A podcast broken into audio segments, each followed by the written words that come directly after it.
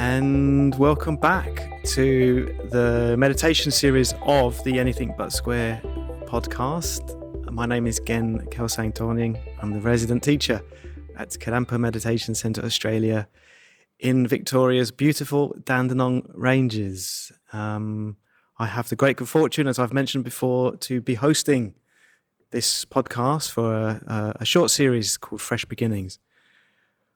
We've looked at a few things over the last few episodes. We have looked at the nature of mind, how to find more direction in life, how to solve some self esteem issues. And we've also touched upon a very important practice, important for everyone, Buddhist or non Buddhist. And that is how to deal with adversity when it comes your way. So let's just have a little recap on uh, adversity and the nature of suffering and nature of uh, life's difficulties. Because based on that understanding, I'd like to share another tip with you this week, another tool for your emotional toolbox on how to remain happy, or less indeed, how to increase your happiness in the face of adversity. So, Buddha taught that a difficulty or a problem is defined as a mere imputation by conceptual thought that labels it adverse. I think that's a very interesting definition. One more time. The definition of adversity or problem, mere imputation by conceptual thought that labels it adverse. So, in essence, what Buddha's telling us is that the difficulty that we experience is a difficulty because we call it a difficulty. Now, I can already hear you disagreeing with me. I can hear you saying, well, what about this boss I have? And what about this medical issue I've got? And what about this financial problem? So, of course, maybe that doesn't sound entirely compelling to start with. But let me just refresh you on some of the things we've looked at previously. When things go wrong in life, there's always two things happening there's the actual problem that we're facing. And then inwardly, there's the painful feeling that we're experiencing with respect to what's going wrong.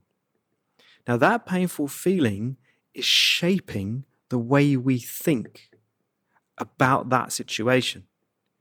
So, we are effectively saying this is bad, principally because we have a bad feeling with respect to whatever it is that we're calling bad.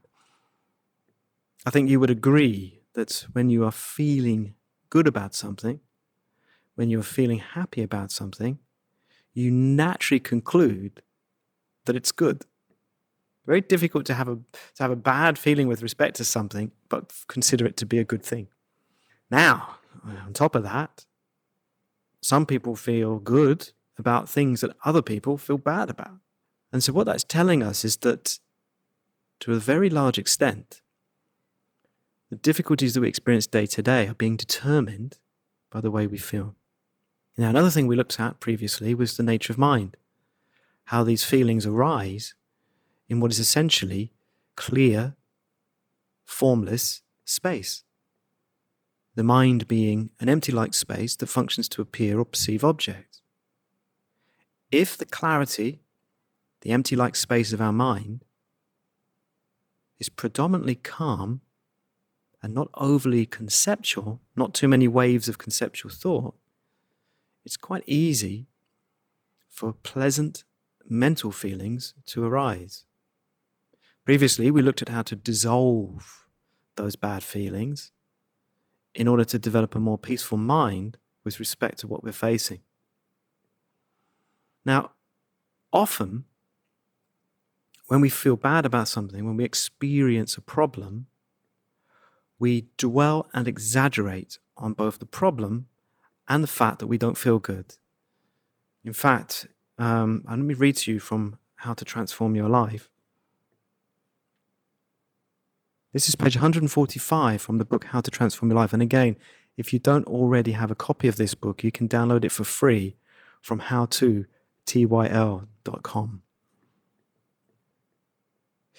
If we examine all the times we have been miserable, we will discover that they are characterized by an excessive concern for our own welfare. So, what Buddha's telling us is that there's a relationship between the intensity of our pain and the intensity of our self focused mind. So, when the Tibetan masters shared the ancient, what's called Lojong techniques, Lojong is just a Tibetan word for training the mind. One of the things that they relied on was the development of compassion. Maybe you think, look, I've got too many problems without thinking about other people's problems. But let's just look at the mechanics of this practice. If we take a difficulty that we are experiencing, whatever it may be, and use that experience to remember the difficulties of millions of other people who perhaps have the same problem as you, but maybe experience it a lot worse, something quite special happens.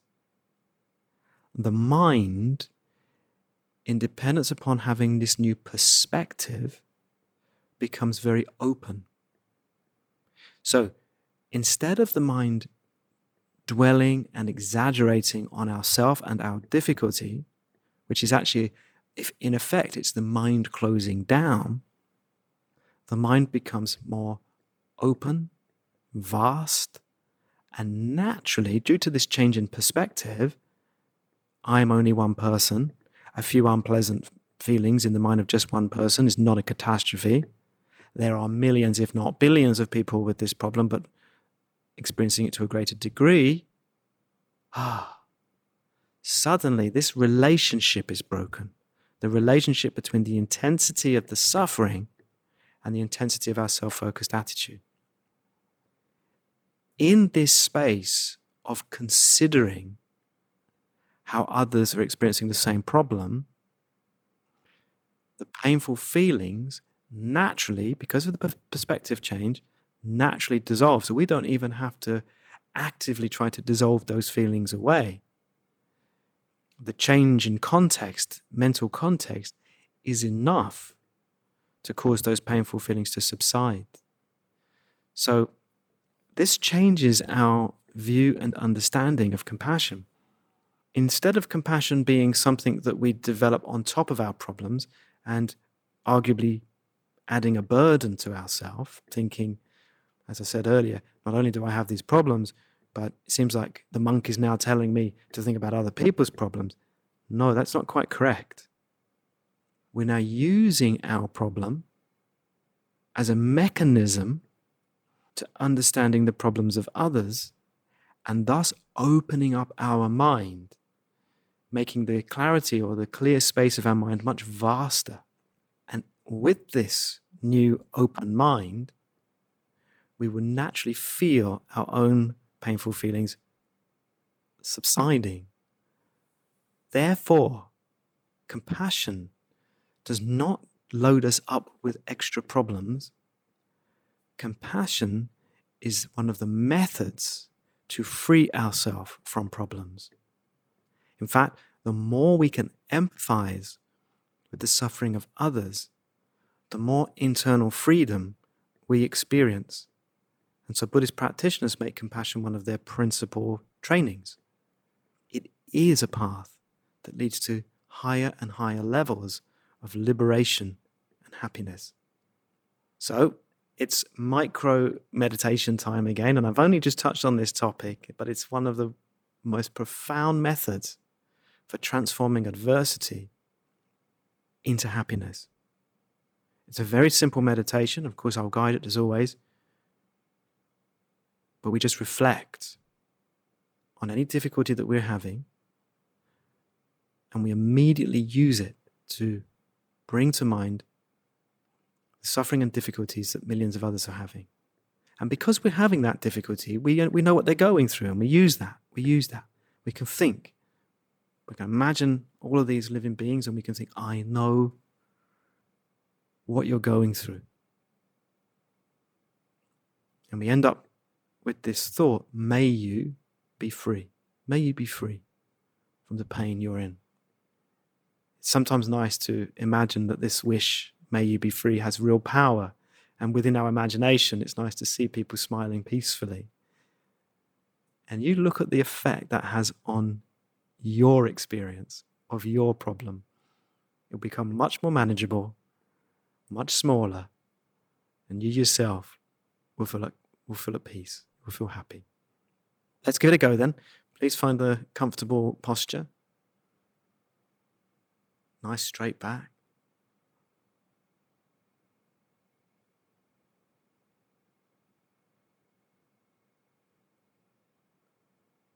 Hands in your lap, lower your eyelids.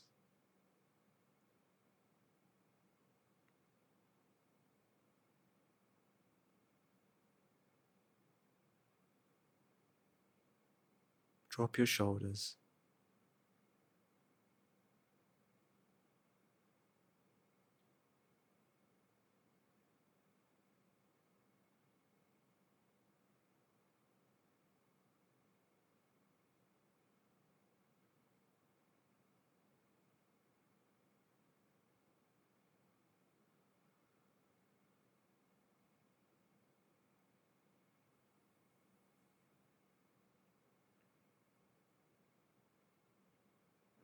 Bring to mind a difficulty that you might be experiencing.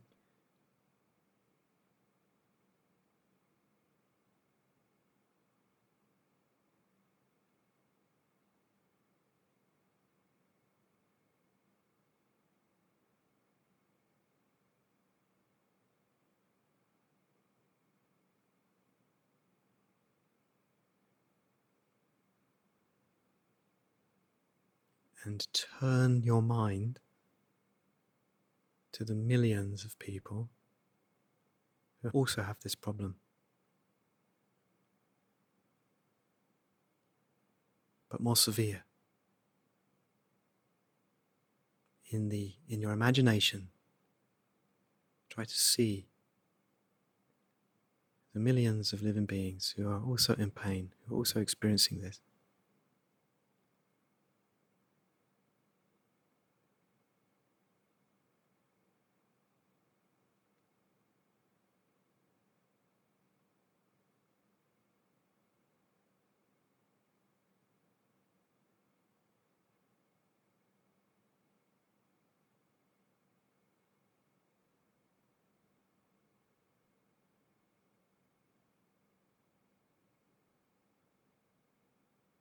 And think to yourself, I know what you're going through. I feel this pain. May you be free. And imagine that your wish has power. And they are all, they are all smiling peacefully. Their minds calm.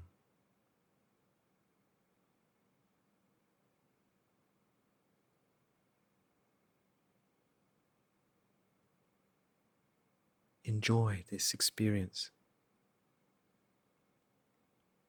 This is compassion.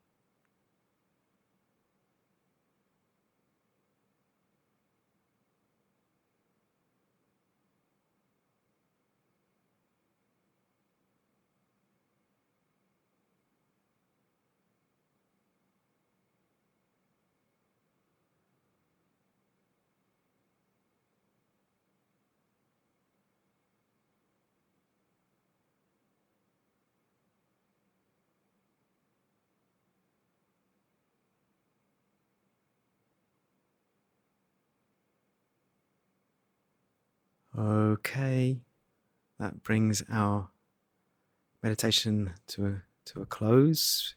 I know it's again, it's very short, so please take your time to do that meditation again every day, maybe 10 minutes potentially, or transform your life. But principally, note as your mind starts to focus on how others experience that problem, you dissolve the real essence of your own problem which is the painful feeling. Okay, do not miss our final uh, session of this special series.